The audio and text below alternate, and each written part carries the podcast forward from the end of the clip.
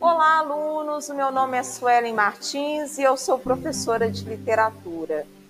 No episódio de hoje, eu vou falar um pouco sobre o futurismo, uma vanguarda europeia muito importante que influenciou a literatura brasileira, principalmente o modernismo.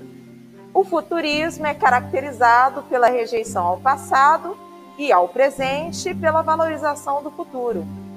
Também caracteriza-se pela exaltação da tecnologia e da máquina, exaltação do progresso e pela sobreposição de imagens e exposição da velocidade. Na literatura brasileira, nós tivemos alguns autores influenciados pelo futurismo, como Mário de Andrade e Oswald de Andrade.